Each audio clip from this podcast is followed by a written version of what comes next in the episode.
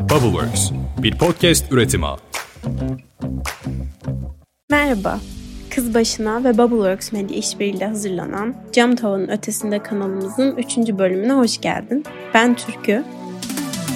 Kız Başına ve Bubbleworks Medya işbirliğiyle hazırlanan bu kanalda toplumsal cinsiyet eşitliğine dair kavramların anlamlarını, iş hayatındaki cinsiyet eşitsizliklerini ve önde gelen kurumların örnek teşkil eden toplumsal cinsiyet eşitliği projelerini konuşuyoruz. iki bin yirmi üç yılının ilk bölümüne başlamadan önce biraz yeni yıl dileklerimden bahsetmek istiyorum. Çünkü geçtiğimiz iki bin yirmi iki yılına baktığımızda hem Türkiye adına hem de dünya adına cinsiyet eşitliği konusunda pek de iç açıcı bir yıl değildi.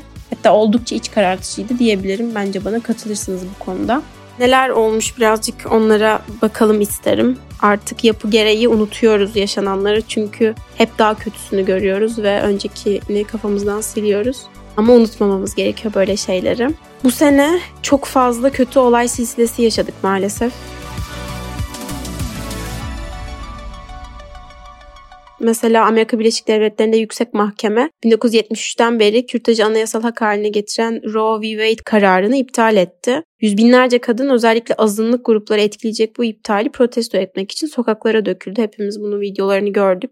Sonra Eylül ayında İran'da başörtüsü kurallarına uymadığı gerekçesiyle gözaltına alınan yirmi iki yaşındaki Mahsa Amini hayatını kaybetti. Bu ismi oldukça fazla duyduk özellikle sosyal medyada. Ve bu ölüm İranlı kadınların protestolarını başlattı. üç aydır devam eden protestolarda altmış dokuzu çocuk olmak üzere beş yüz kişinin hayatını kaybettiği söyleniyor. Protestolara katılan iki kişi ise maalesef idam edildi.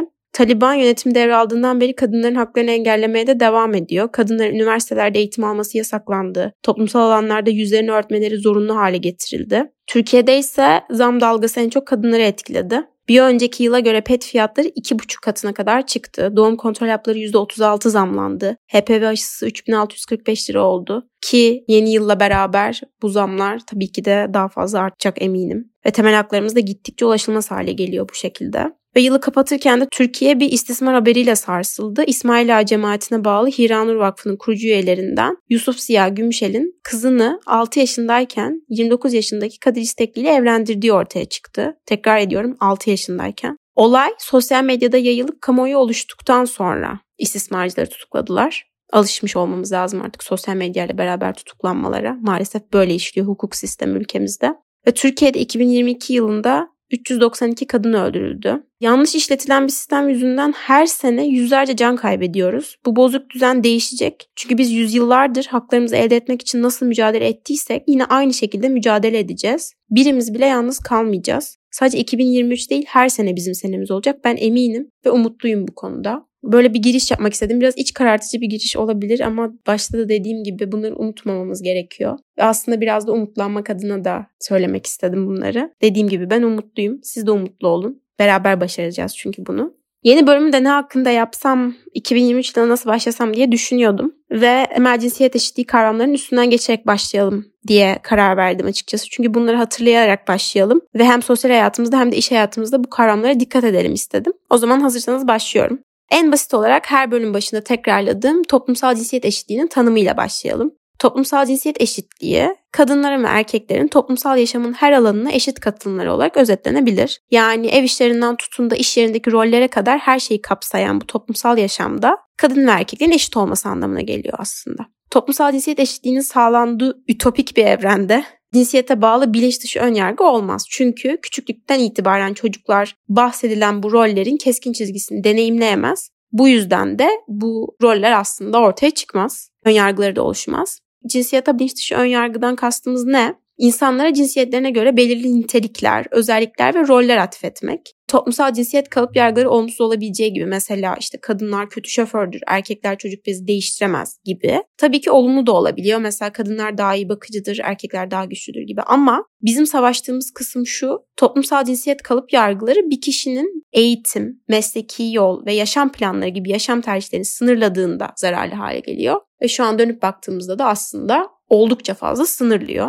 Nedir bu toplumsal cinsiyet kalıp yargıları, rolleri derseniz de çok uzakta aramaya gerek yok örnekleri. Her gün hayatımızda karşılaştığımız cümleler, anlar aslında. Kadınların tipik olarak duygusal ve kırılgan olarak tarif edilmesi ve evle ilişkilendirilmesi, aileyle ilişkilendirilmesi, erkeklerin de daha rekabetçi ve agresif olduğuna dair yaygın olarak paylaşılan kültürel inançlar bizim bu bahsettiğimiz toplumsal cinsiyet kalıp yargılarının tipi örneklerinden. Bunlarla her gün her dakika bir yerlerde karşılaşıyoruz hepimiz maalesef.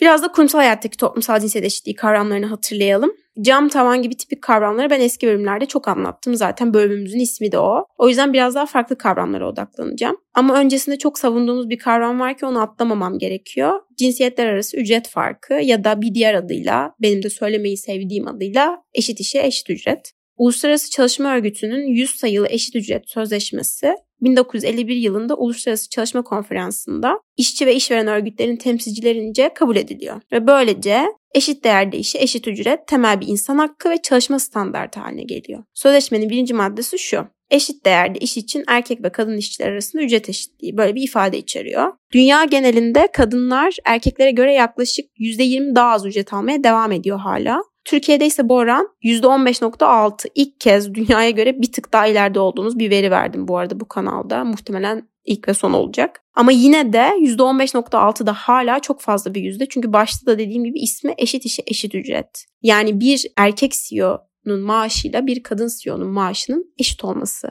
Aynı işi yaptıkları sürece, ama gelin görün ki istatistikler gösteriyor ki aynı değil. Kurumsal hayatta çok karşılaşılan ama anlamının üstünde çok durulmayan başka bir kavram var. O da yatay ayrışma. Bu cinsiyete göre mesleki ya da sektörel ayrım anlamına geliyor. Mesela mühendisliğin ya da otomotivin erkek egemen, öğretmenliğin ya da hemşireliğin de kadın egemen olması gibi. Burada çok fazla çalışma var geçmişten ve hala da devam eden. İşte mesela adını hatırlamıyorum ama bir anaokulunda bir çalışma yapıyorlar. Çocukların önüne kağıtlar koyuyorlar ve diyorlar ki işte öğretmen çizin, hemşire çizin, astronot çizin, bilim insanı çizin gibi gibi. Tahmin edersiniz ki öğretmeni, hemşireyi kadın olarak, işte astronotu, bilim insanını vesaire de erkek olarak çiziyor çocuklar. Çünkü doğumlarından itibaren böyle karşılaşıyorlar bu rollerle. Ve bu yatay ayrışma özellikle bir kız çocuğunun ileride olmak istediği meslek hayalinden tutun da üniversite bölüm seçimine kadar etkileyen bir süreç. Yani bir kız çocuğu erkekler astronot olur sadece mantığıyla yürüdüğünde, astronot olmak istese bile kendi kendine bu önyargılarla savaşamadığı için o hayalinden vazgeçiyor ve başka mesleklere yöneliyor, başka üniversite bölüm seçimlerine yöneliyor. Bu yatay ayrışma olmazsa çocukluktan itibaren kurumsal hayattaki cinsiyet eşitsizliğini aslında çözümlemeye başlayabiliriz. Yani kökten başlıyor bu çözüm. Sona yaklaşırken üstünde durmamız gereken bir diğer kavram da görünmezlik paradoksu. Bu çok fazla bilinen bir kavram değil ama aslında çok fazla karşılaştığımız bir kavram. Erkek egemen mesleklerde ya da sektörlerde kadınların yaşadığı ikili görünmezlik anlamına geliyor. Yani ne demek bu? Cinsiyetleri bakımından görünür olduklarında mesleki olarak görünmez olmaları, mesleki olarak görünür olduklarında ise cinsiyet olarak görünmez olmaları. Yani en basitinden bir kadının anne olduğunda bir şirket yönetemeyeceği ya da bir şirket yönetirken anne olamayacağı şeklinde ki önyargılar aslında bu görünmezlik paradoksu. Ancak ikisi de beraber olabilir. Ve atlamak istemediğim, üstünde durmak istediğim bir şey daha var. İstanbul Sözleşmesi.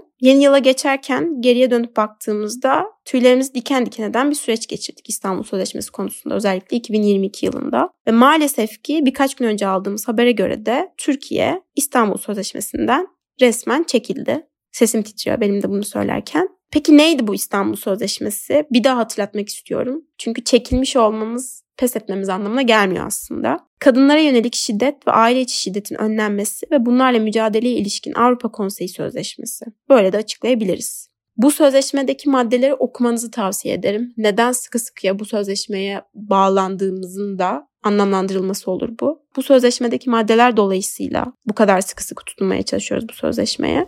Önemli bir hatırlatmayla beraber bu bölümün sonuna geldik. Bazı önemli kavramları da hatırladık. Hatırladık ki bunlara hem sosyal hayatımızda hem de iş hayatımızda dikkat edelim. Bir sonraki bölümlerde biraz daha şirketlerin bu yönde yaptıkları örneklere, iyi ve kötü örneklere odaklanacağız, araştırmalara odaklanacağız. Bu kavramları da hatırladıktan sonra biraz daha kolay olacaktır onları dinlemek ve anlamlandırmak. Bir sonraki bölümde görüşmek üzere. Kendine çok iyi bak.